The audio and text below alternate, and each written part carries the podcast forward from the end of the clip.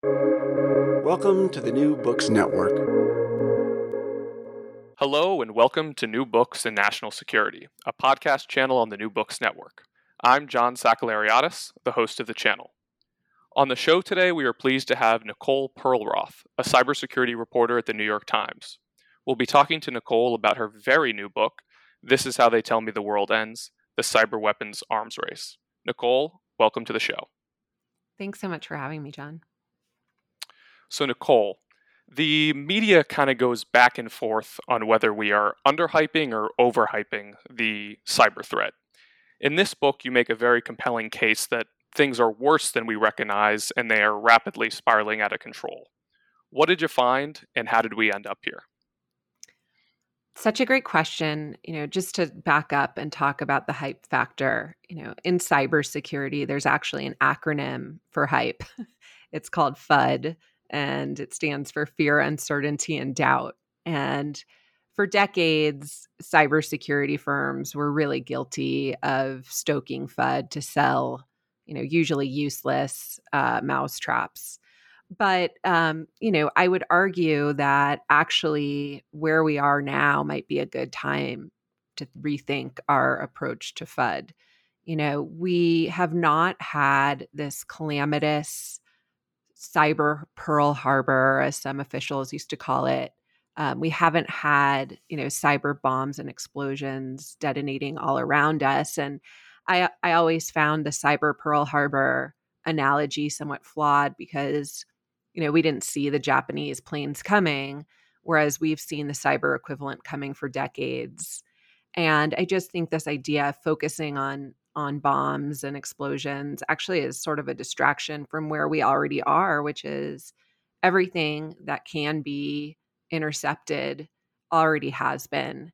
And, you know, if you just look at the last five years, uh, the list of attacks, you know, we've seen Russia hack our democracy, our nuclear grid, or sorry, nuclear plants, our power grid, um, we've seen Russian cyber criminals hold our hospitals and our schools and our cities hostage.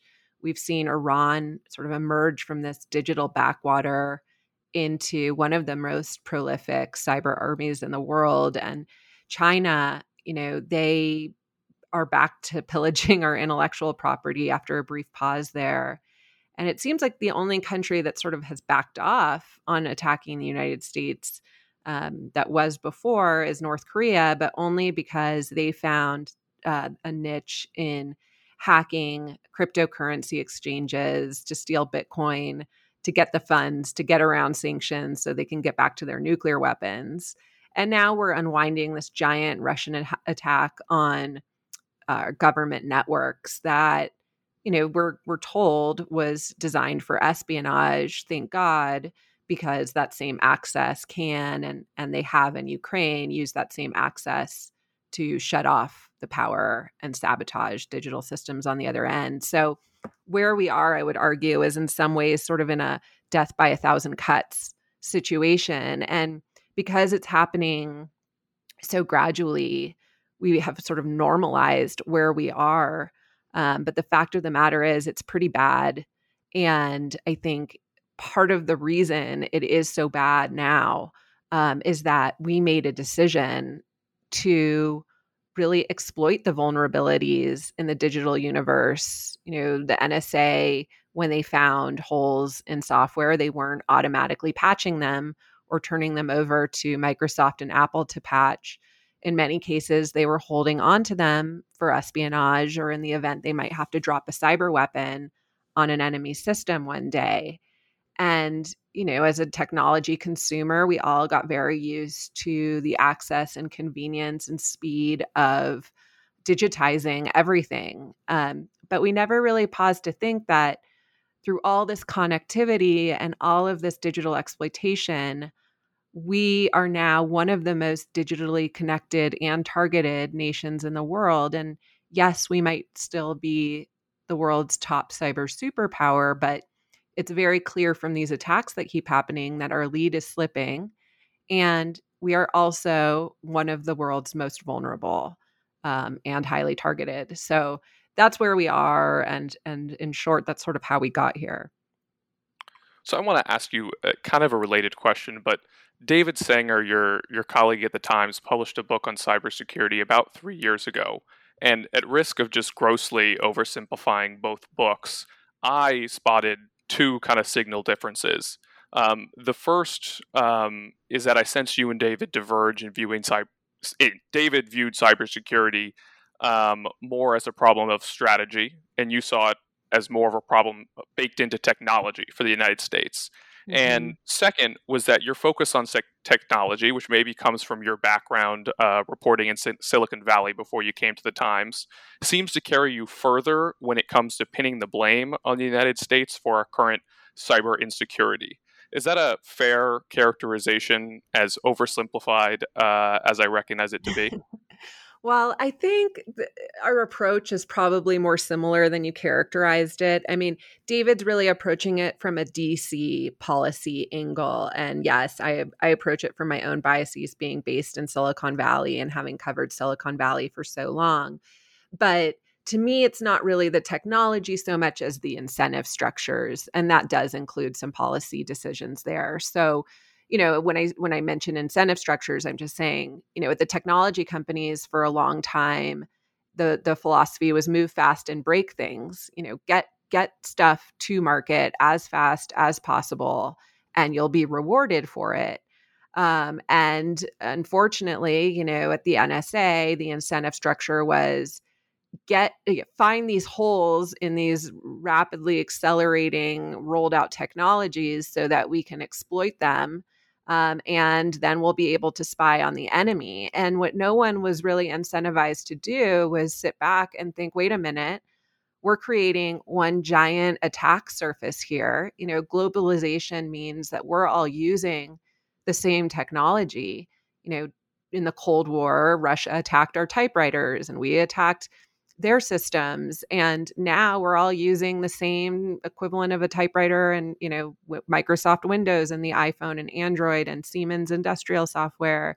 And so my argument ultimately might be a policy one which is we need to change policies so that we are creating incentives that will build a stronger cyber defense. And until now, we have just relied on cyber offense and active defense, uh, thinking all the while that we could outsmart our enemies when it's become very glaring over the past few years with these attacks that just continue to seem seem to continue to build off the last that it is really really time to begin the very grueling work of defense. And ultimately that is probably a policy question too um, in terms of how are we going to incentivize critical infrastructure providers to lock up their systems, to keep the most up to date software, to segment the nuclear controls and the power grid from other systems.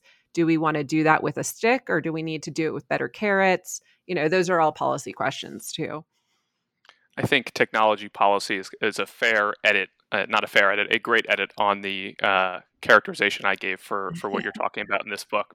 Um, but let's let's go back to the beginning because uh, as you share with your readers, when you start this project, you were basically laughed out of the room by government officials and those in kind of the the cyber underground.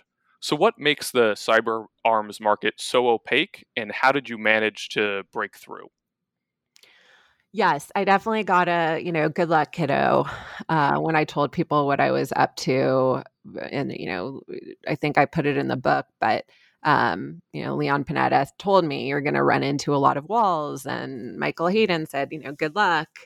And the people who were in this market said, not only will I not be talking to you, but I've told everyone else I know not to talk to you. And I was disinvited from hacking conferences. And, you know, at one point, my laptop was moved when I was at this hacking convention in Buenos Aires looking into these issues. And I got an alert from our security team that someone was offering good money to hack my laptop and my phone on the dark web. So, it was it was intimidating you know and there were definitely moments where i paused and didn't touch the book for months on end and I, I actually kept this Maya Angelou quote on my whiteboard, and I can't quote it perfectly, but it's something like there's no greater agony than the untold story inside us all. And I would just look at it and and get back to work on the book and I would instantly feel better. You know, there's just this anxiety when you're not working on something that goes away the minute you're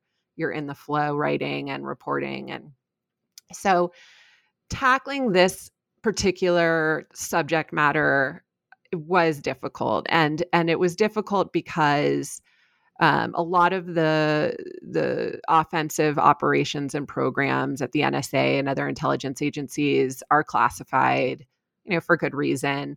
But they are reaching out to this market for a lot of their tools and tradecraft. And um, when I say tools and tradecraft, I mean they're paying.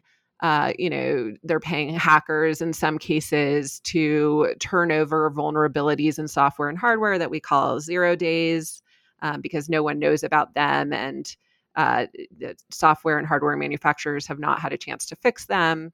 And so, just as a sort of logical extension of what they are, which is secret vulnerabilities in code, um, they immediately lose their worth once they become known and patched. So, everyone in this market is very much incentivized to shut up, turn over these vulnerabilities to defense contractors and government agencies, and never tell a soul because if they do and it gets patched then suddenly these million dollar zero days turn to mud overnight. So the way i went about this was i went to what i knew was already public and sort of started um, peeling the onion back from there. And what was already public was I knew that there had been murmurs of a gray market for zero days for um, cyber arms and, and vulnerabilities. Um, Andy Greenberg at Wired did a fantastic piece on one of the major zero day brokers out there at the time, the Grugq, uh, for Forbes magazine. And that story, I, I was told later, you know, resulted in uh, the police showing up at the Grugq's house where he lives in Thailand. His business plummeted by half. Um, no one, no government agency wanted to do business with someone who was going to talk to a journalist. But what Andy did was really kind of cracked open um, the fact that there was this trade out there that no one wanted to talk about in zero days and vulnerabilities. So, what I did was I went to a security company called iDefense that first really started paying hackers for bugs. Now, they weren't selling these to governments, but it was the first time a security company said, you know what, there's real value in what hackers do, finding these vulnerabilities. And if we can learn about them first and tell our customers at government agencies and banks, then we'll have an opportunity to patch them first. And that will be valuable intelligence. And customers will pay us for that intelligence. And that's a worthwhile product. And so I just went back to that firm and and to their CEO, John Watters, um, who's quite a colorful character. And I said, you know, did you know that there was this separate market out there, government market out there for these same holes and vulnerabilities? And he said, you know what, you know, we we knew nothing when we started offering to pay hackers for their bugs, but at some point I did start getting calls from these boutique contractors around the beltway who basically said, "Hey, that same bug you're paying hackers a hundred bucks for, we'll pay you hundred fifty thousand dollars for that same bug if you don't tell your clients and you don't tell the manufacturer, and we'll keep those for espionage." And that was a big revelation for him and ultimately he decided you know even though that's one of the greatest profit margin businesses you could think of um, it just he'd be working against customers and he decided not to do it. But i was able to track down um, with partly with his help one of the people who called him back in the day and that person i had to change their names uh, because like the grugq they didn't want to you know lose their reputation in business to talk to me, but um, I call him Jimmy Sabien in the book, and he was willing to sit down with me and tell me, you know, really how this market got started and how at the same time hackers were just searching for vulnerabilities in code and calling up Microsoft and trying to get Microsoft to fix it, and Microsoft was sort of bopping them over the head and threatening them with lawsuits. uh, government agencies and these boutique contractors saw real intelligence value in what they were doing and we're willing to pay them six figures to turn over those holes and never tell a soul and then we were stockpiling them and using them for espionage and counterterrorism and and also in the event we might want to you know use these holes to drop a cyber weapon one day. So that's how i approached it. And um, what happened over the course of my reporting this book was the worst possible thing that could happen, which is that the NSA's own stockpile of vulnerabilities was hacked and dribbled out online by someone we don't even know who they are yet, but who called themselves the shadow brokers. So I'll stop there and let you ask more questions, but happy to go on. Well, I did want to ask one more question about the market itself and the people who trade in it, because it is an opaque market, but it is shaped by kind of unique factors. And as you explain in the book, there aren't explicit export regulations on some of the things these characters are doing. So while there may be this incentive to uh, remain in the shadows, often what they are doing is not explicitly illegal and many of them are motivated by their frustrations with kind of shoddy software development, for example, by private sector companies. So, can you talk a little bit about just kind of the what makes this uh, market not just opaque but unique in its opaqueness when compared to other black underground markets? Yeah, so I mean, this this is a market where governments aren't regulators; they're clients. And so, in some ways, you could argue they have the least incentive to actually create rules and laws around this market. And then it also helps that, you know, this market is dealing with invisible, vulnerable code uh, that most of us, you know, out in the world don't read or understand. And so we don't really understand the stakes for what's happening.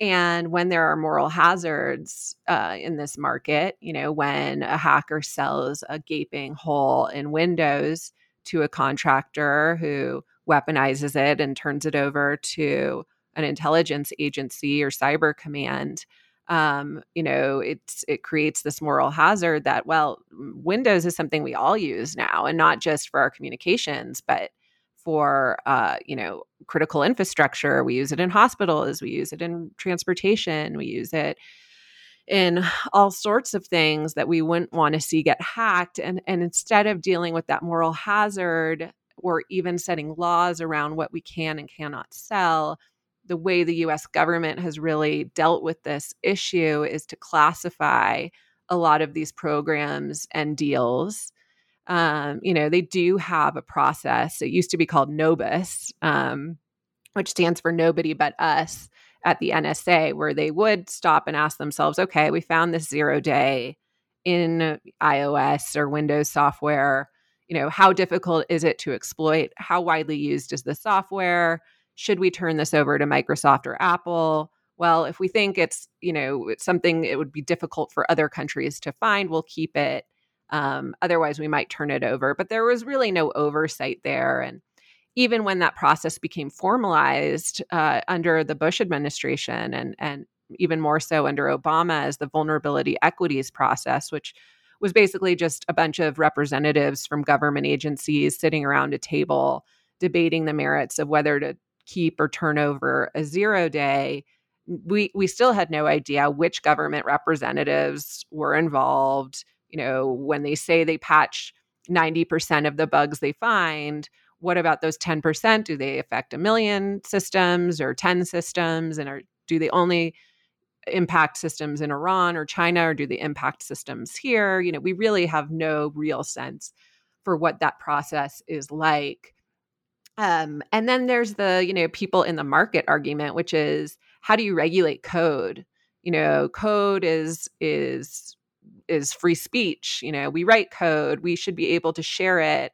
And they argue that there is a defensive element here as well, which is true, which is, you know, if we find a way to hack into these systems, that's dual use technology that could be used by a government or cyber criminals to hack into a system. It could also be used by governments and businesses to mitigate these holes and and there's real defensive value there too. The problem is because we didn't want to regulate this, because it had such inherent inv- uh, intelligence value and uh, value to our battlefield preparations, we've essentially let this thing get way, way, way out of control.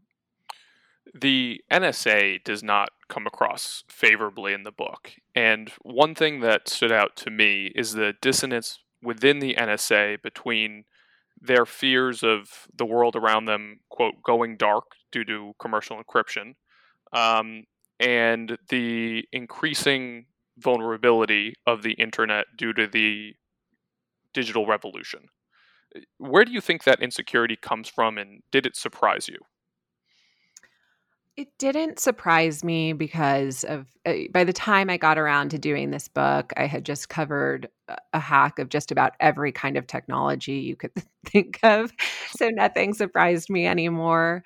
Um, but what did surprise me was the fact that it was all offense all the time. It appeared at the NSA. And instead of really pausing to, as my two year old says, take a moment um, they just continued with offense, continued classifying their offensive programs uh, without expending the same calories towards defense. And clearly, you know, as we were just accelerating the rate at which we were hooking up every single device or in piece of infrastructure to the internet, the stakes of what they were doing just kept getting higher and higher and higher. And there were just these callous, glaring mistakes that were made at the NSA. You know, the most glaring being that they lost their own stockpile of vulnerabilities, which were able to get picked up by North Korea and then Russia and the NotPetya attack that cost American companies 10, you know, $10 billion in total damages. Um, damages that those companies have had a really hard time recouping from their insurance providers who say that, oh, no, we're not going to pay this back because this was technically an act of war that happened and we don't cover that. so it's very clear that in all this sort of digital exploitation we were doing and by classifying a lot of these programs, we were sort of avoiding having these very necessary discussions around all right, if we're going to keep doing this, if we're not going to stop exploiting every vulnerability everywhere, shouldn't we at least pause and ask ourselves whether we want to make sure that our own technology is safe, that our own infrastructure is safe, that we are using hand marked paper ballots, that we are encrypting and segmenting our patient data at hospitals. You know, should we should we think twice before we're adding the software to airplanes and fighter jets and and we just were not doing that. We were just not pausing to ask ourselves these questions in any kind of meaningful way or transparent way. I, I want to move to the shadow brokers in a second, but before we go there, I want to, I guess, push you on the the NSA piece and their their cardinal sin of focusing too heavily on the offense. Mm-hmm. Uh, I'm curious, do you think that the legal constraints on the NSA operating on U.S. systems kind of pushed them towards this bias towards the offense? Is that a perhaps a forgiving, if not uh, you know, exculpatory explanation for how they ended up going down this this road? I think that's actually a really fresh idea and I, I had not heard it articulated that way, but I but I think it's a good one, which is if your focus is hacking foreign networks and you're prohibited from even searching your own horizon and the vulnerabilities inherent here, then obviously you're going to have some bias towards exploiting everything you can um, without thinking about how that might blow back on US systems. You know, that's a really provocative idea and probably something that's worth its own podcast. But, um, you know, I think in general, the NSA's position was we want to be the leader in digital offense. And hopefully, by practicing active defense, we can both um, basically you know roll out the digital version of mutually assured destruction you know if russia's going to hack our grid well we're going to hack them too so that they know if they hack us we'll just turn around and turn off their lights as well But also, the idea was let's get an early warning system on what the adversary has planned before it comes back and hits the United States. And in theory, that sounds really good. But in practice, that just fell apart because we weren't catching attacks before they were hitting the United States. Maybe we were, and maybe th- that was classified too, and we won't really know how big the payoffs were. But what the latest SolarWinds attack makes very clear is that we missed a big one. And not only did we miss a big one, but it's it's all over our government IT infrastructure. It's all over the software supply chain. I mean, what the Biden administration is walking into is a government IT structure that it fundamentally can't trust. And even though we should be grateful, we're told that this operation was aimed at espionage, you know, it is only one click away from sabotage. and the fact that the United States government and no one more so than the NSA didn't catch this is is pretty stunning. I mean, the fact that we only learned about this attack because FireEye, a private company, detected the attack on its own systems and tipped off everyone else tells you that you know, offense alone is not going to keep us safe. And we really need to use this moment to recalibrate and ask ourselves whether it isn't time to to really begin the grueling work of defense.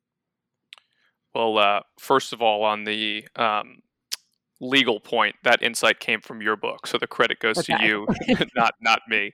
Um, but second, uh, I know you've you've talked a little bit about the the shadow broker brokers in some of your answers, but it strikes me that they may be kind of the the greatest counterintelligence failure that most Americans have mm-hmm. never heard of. I love um, that. You know, I, I'm curious if you agree with them, and if you can kind of offer our listeners, you know, a little bit more background into not just who they are, but some of the different theories um, that have emerged about how they did what they did, what their goals were, etc. Well, so much of it is still a mystery, including who they are you know, what we know is that in 2016, someone who went by the name Shadow Brokers on Twitter basically started dribbling out uh, references that they had hacked the Equation Group, which was the name Kaspersky, the Russian firm, gave to the NSA. And they started dribbling out samples that made clear that they had access to the NSA's code. Um, and then over a period of ma- many months, they dribbled out the NSA's tools and at the end, they sort of saved the best for last, which was um, they dropped some vulnerabilities that the and exploits that the the micro sorry that the NSA had been hoarding in Microsoft code, which ended up getting picked up first by North Korea in this ransomware attack that could have been terrible had they not made some mistakes with their code. And then a month later by Russia that used the attack on Ukraine um, and uh, unfortunately, there was collateral damage, and every company or business that did had even a single employee in Ukraine um, saw themselves get hit. So suddenly, you know, Pfizer was hit. Merck saw its vaccine supplies decimated from that attack. Doctors couldn't access patient records, on and on and on. Now, in terms of who they are, we still don't know. And at first, the automatic suspect was the usual suspect, which was Russia. You know, it, the timing of it worked out, I guess, if you wanted to see where we were at that time, it was late 2016. You know, Russia had been trying to hack the election, and and its troll networks were trying to sow division, and and uh, you know there were threats of retaliation. But some people surmise that by hacking the NSA's own tools, this might be Russia saying, hey, even if you want to respond to what we've done, we know how you're going to do it. We have your tools and we can do it right back to you. Um, but then it just if it was Russia, they it, they clearly had some kind of insider access because the shadow brokers started publishing blogs where they started dropping names and classified code names that only would have been known to people not just at the NSA, but in a very elite group of NSA hackers known as uh, then known as TAO, the Tailored Access Operations Unit. And once they started dropping those hints and clues, um, it became very clear that perhaps this was some kind of insider. And the focus really turned to, at first, a NSA employee or contractor named Hal Martin, who was taking reams of NSA classified top secret documents home with him. Um, and it, it, appeared that maybe the the uh, NSA had found its guy, but in retrospect, I think it came out that he was more of a hoarder um, and was not the NSA mole. And we that became very clear when he was in custody, and and the shadow brokers was were still dumping um, a lot of the NSA's best tools online. So we still haven't seen kind of a clear follow through on the Hal Martin angle, but it, it appears he had nothing to do with this. Um, there was another thread that we pulled on at the New York Times where there was an NSA employee who had gone home and done some of his work on his home computer where he used Kaspersky antivirus software and uh, what what I discovered was that uh, Israel, it turned out, had hacked Kaspersky. And in the process of hacking Kaspersky, saw that Kaspersky was pulling top secret documents um, from this computer, from this guy who worked at the NSA, back uh, into its servers. And so we wrote about that. Now, Kaspersky later claimed that they weren't looking for top secret documents. They just were, were looking for a string of malware that happened to c- contain the word secret. And so that's sort of where that trail ended. But we really still don't know. We don't know if this was an insider. We don't know if this was Russia. We don't know if it was another nation state. And now it's been, you know, almost five years since that hack, and we still don't know. Um, and that is that makes it a serious serious counterintelligence counterintelligence fail on the part of the US government and if they do know who did it they they haven't told the rest the rest of us so quick follow up there. Was there an appropriate level concern about level of concern about that incident in congress behind closed doors that you're aware of? Or if not why not? Does that maybe get into some of the kind of dismissive hand waving that the government ultimately did about the significance of those tools uh, getting loose and falling into the ha- falling into the hands of a Russia and a North Korea. Well, I think that unfortunately, I just don't think Congress is technical enough to have understood that what the shadow brokers took and leaked, in my opinion, was way more damaging than the Snowden documents. You know, the Snowden documents harmed our diplomatic relations, they harmed morale. But what he leaked, what he got access to, was essentially PowerPoint slides and some internal wiki documents. And maybe the biggest damage of all um, was, you know, to the relationship that the NSA and U.S. government had with Silicon Valley. Uh, but what the shadow brokers stole and leaked was the actual code, you know, our most coveted hacking tools. When I ran what was out there by former NSA TAO hackers, they called it the keys to the kingdom. I mean, they were using those tools in some of the best counterintelligence operations that they were doing. Um, and the minute that the shadow brokers basically dropped those online and into our enemy laps, we had to go back and close up every operation that relied on those tools. We had to find new tools. Um, it was, you know, from everything I've heard, just a, an epic disaster internally. But I think just because of the technical nature of the shadow brokers leaks, I don't think that the impact really was well absorbed by Congress, by the American public. And that was one of the reasons I decided to continue on with this book was I really wanted people to understand what was at stake here and the shadow brokers, you know, the attacks that followed what what North Korea and Russia then pulled off and then some of the sort of longer tail um, of those leaks when we started seeing cyber criminals use Eternal Blue to um, take over cities and and schools and and major American companies. I wanted people to understand that those attacks were facilitated in part by a decision at the NSA to keep us more vulnerable rather than lock these systems up.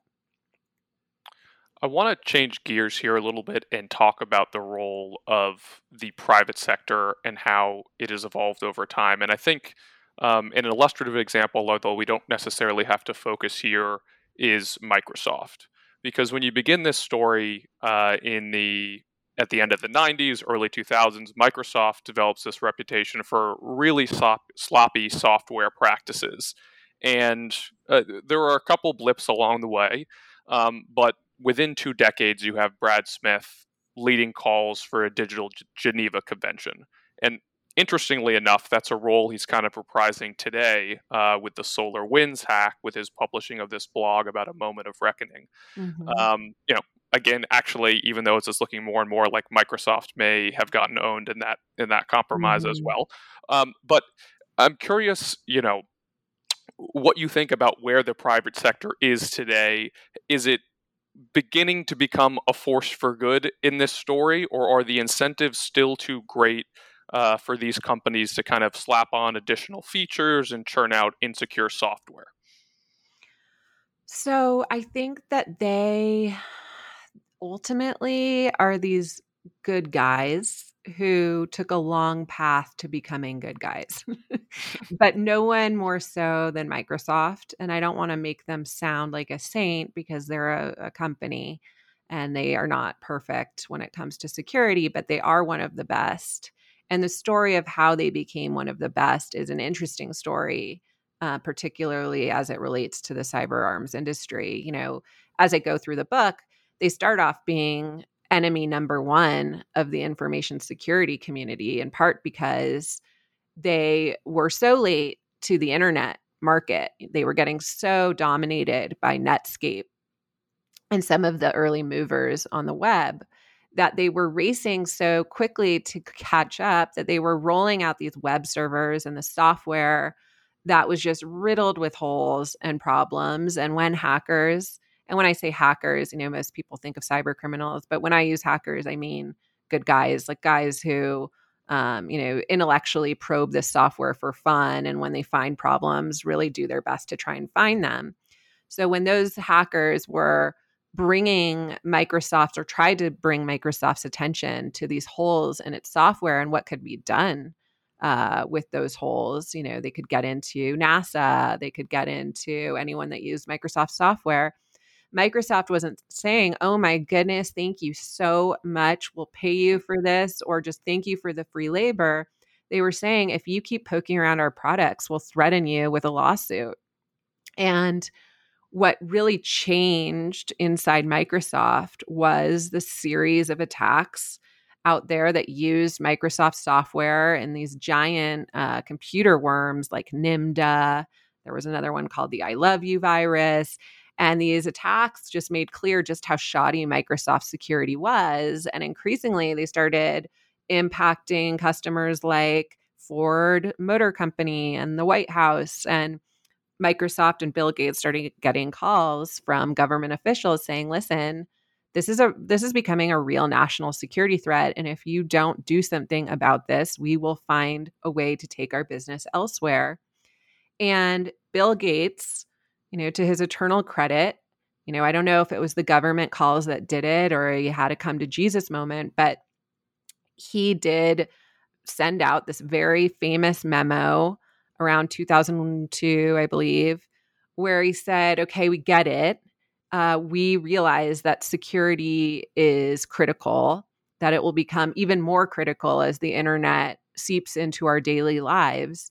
And we promise to reprioritize everything around security. And at the time, everyone sort of wrote it off as a publicity stunt or a joke, but it was serious. They really they brought in security engineers at the beginning of the coding process, not after the product had already been rolled out.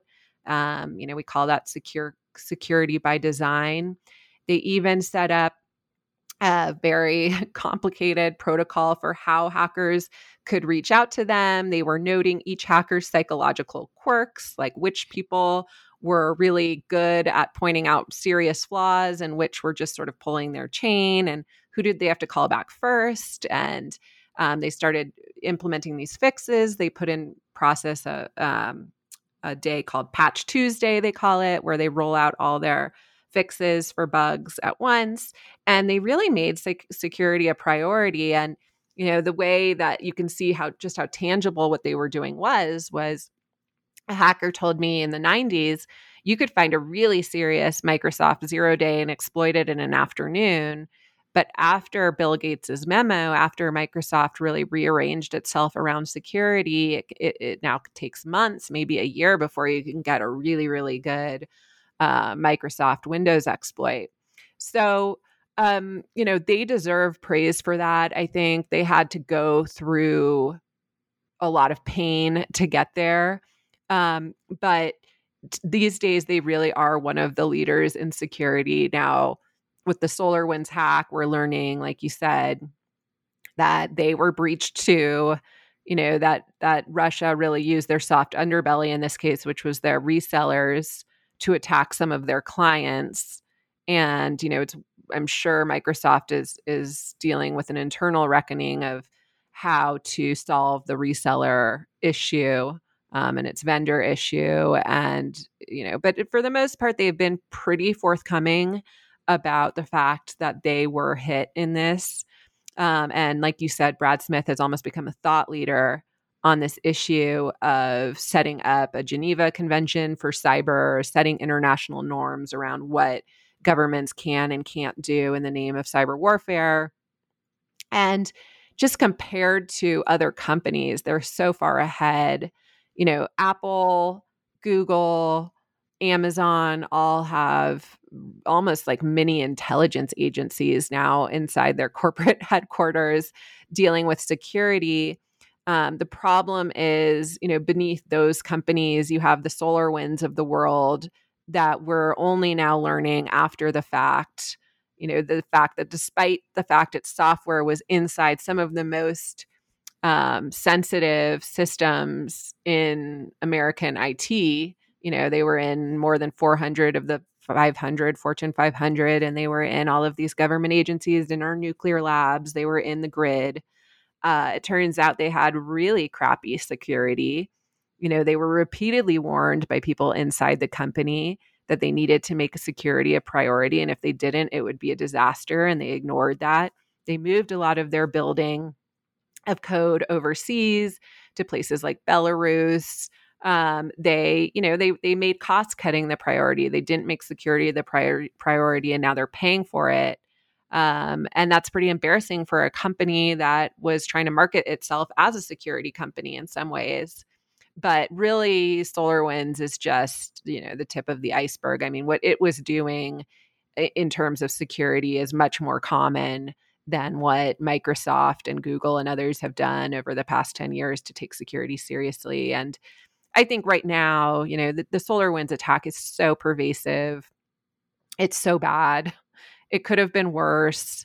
Um, but right now is if I hope any, if I have any hopes that there is a silver lining, I think it is that this is the first time that I've heard grid operators are just ripping out everything trying to understand exactly what it is that touches their network, who made it, where it's made, how it's secured, how seriously they take their security, um, and are really reevaluating what software they will use and looking at it as if everything it uses is a potential Russian backdoor. So, you know, right now is that moment where we're sort of finally doing this inventory around what it what it what is touching our most vulnerable systems and and what shouldn't be touching them.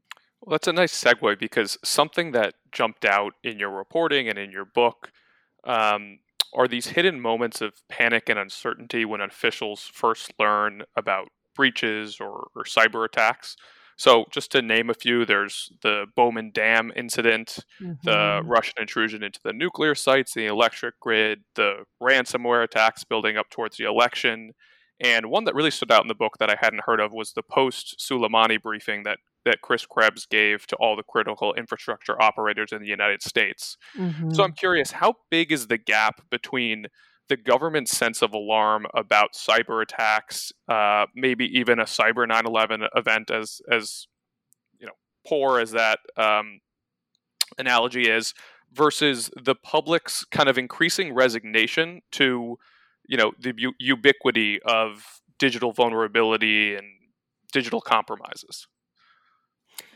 There's just this huge gap in awareness, but you know, what Chris Krebs has actually said was when he was deputizing his team at CISA, the cybersecurity agency at the Department of Homeland Security, to go around to these rural counties and try and get them to understand the threat, the cyber threats that that we faced, um, and the need for paper backups and auditing procedures the idea of a Russian attack or a Chinese attack or Iranian just seemed so foreign to the people that they were speaking to out in these rural counties. So they pivoted in their messaging and they started telling them, well, um, you know, your system could be held with ransomware. You know, are you aware of ransomware? And these people would say, oh yeah, you know, the the hospital down the street or my friend's company just got held up with ransomware.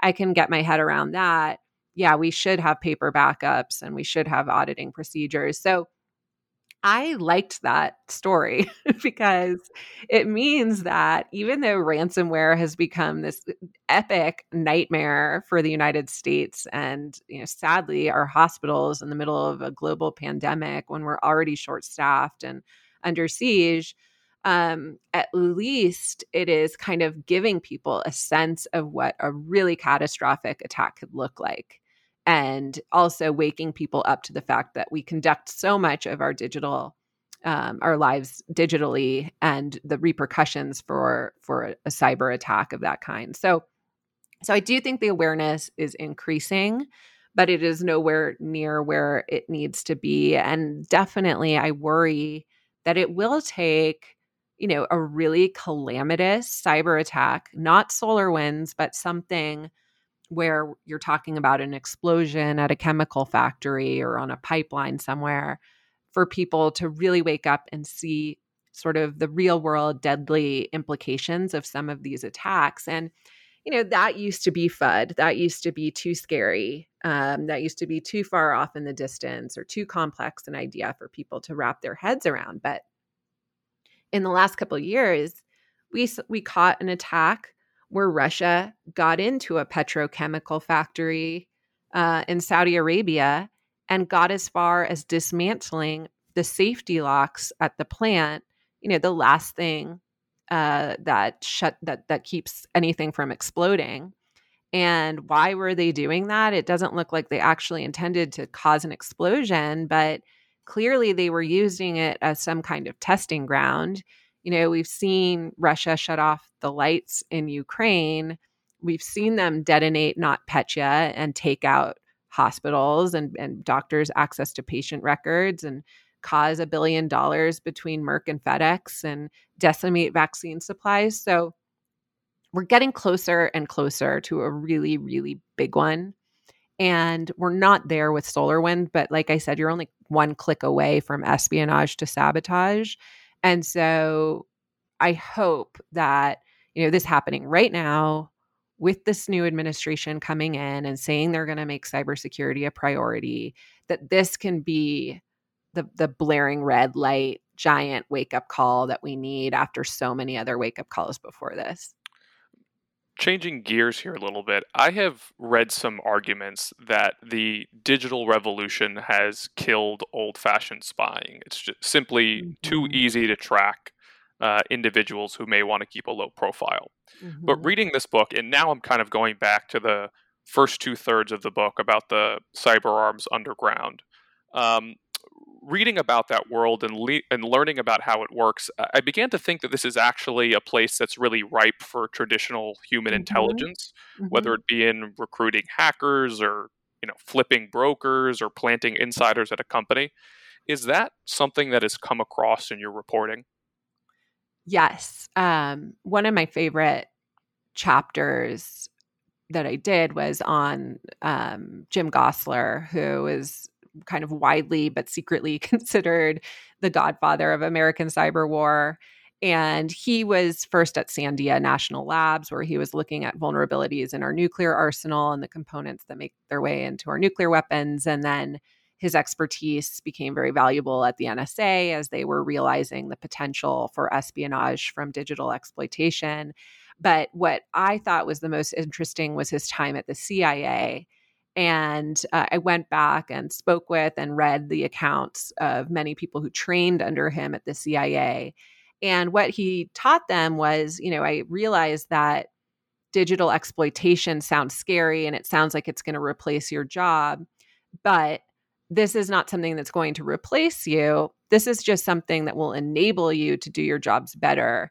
And if you know, you could be a janitor, you could be uh, a construction worker, and you can just go into an embassy somewhere, or consulate, or a company, or a software maker, and plug something into a USB, and that's all we need you to do, and the rest, the rest we can do from here and I even spoke to some former CIA operatives who said, "Yeah, you you wouldn't believe what you can get away with when you just put on a hard hat."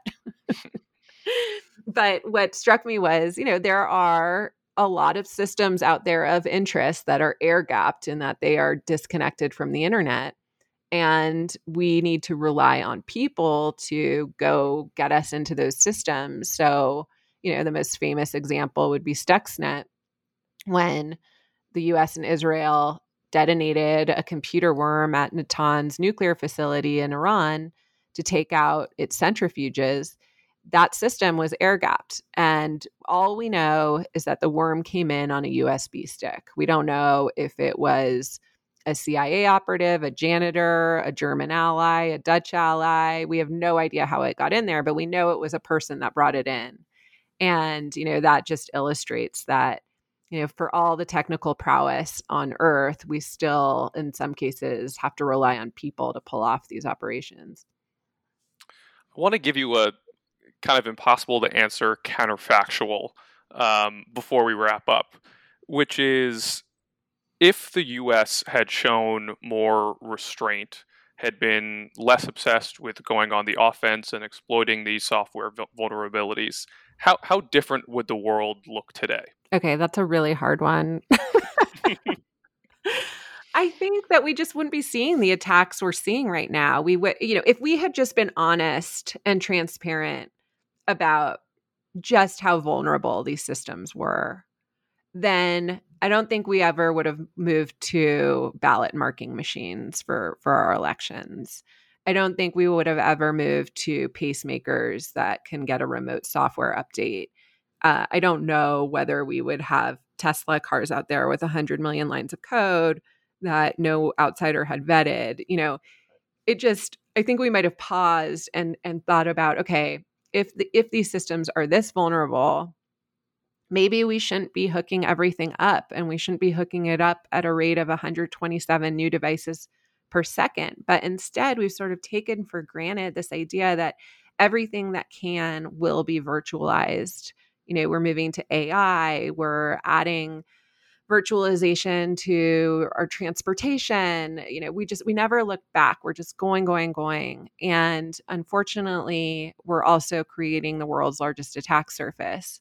And so i think if we had known earlier um, or just been more open or done a better job informing the american public about the the trade-off from Silicon Valley's promise of this frictionless society, what the security trade off from that promise would be, I think there would be a lot of systems that we collectively decided we would never put online.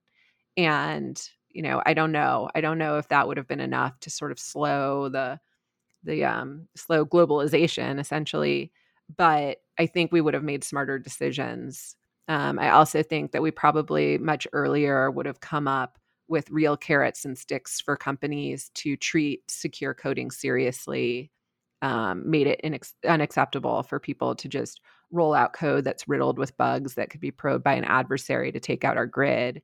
You know we we we are not anywhere near ever implementing anything like that. And um, fortunately you know the market has come around and they are taking security more seriously. And Uh, but you know, at the same time, you, you we have these major attacks, and we pause for a moment and we say, "Oh wow, that was really bad," or "That was a close call," or "I guess it could have been a lot worse." We should really take security more seriously, and then we sort of go on with our daily lives. And the next month, we're just back to hooking everything up and um, you know making sure that convenience, not security, is the priority. So I do hope this is our moment. I do hope with the new administration, we can really make cybersecurity a priority. I do hope we can figure out how to make it a priority in the market and, um, you know, pause the rollout of just the Internet of Things on everything.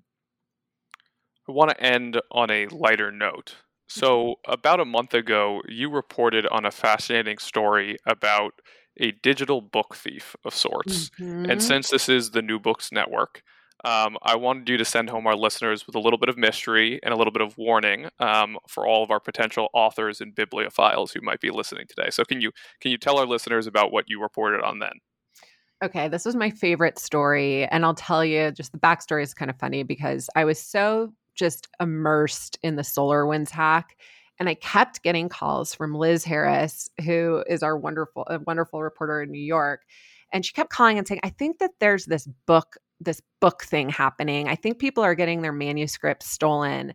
And I was like, Liz, like things get stolen all the time. This sounds like spearphishing. Everyone's getting spearphished all the time. Like I'm just trying to write about the election and this Russia hack. And she's like, okay, but I, I mm, think this is really bad. so, fortunately, she didn't give up. And it turned out that, yes, yeah, someone out there, we don't know who, has been viciously spearphishing authors, their agents, their publishers, their secretaries, their family members, sending along these emails saying, Hey, can I get the latest draft of your manuscript or some variation thereof? And, uh, you know, are getting these manuscripts and we have no idea where they're going. So, where I helped Liz was just trying to find out whether they were popping up on the dark web um, or, you know, they were like being posted online and someone was trying to steal people's credit card numbers, but they weren't. And it so it just added to this mystery of what is happening in the publishing world. Who is this person who's clearly doing a lot of homework to try and get early access to these manuscripts? And one of the sort of leading suspects, I think, is the scouting industry which essentially is the industry that connects authors and agents and publishers to those who want to acquire their books or the rights to their books for film or television. I think that's the leading suspect here, although we're not sure. Um, but I do get to tell you that I do think there are some major developments that will happen over the next couple of weeks. So hopefully I'll be able to publish those then. Fantastic. I can't wait. Uh, Nicole, thank you so much for coming on the pod. Thank you so much. These questions were incredible. Have a great one. You too.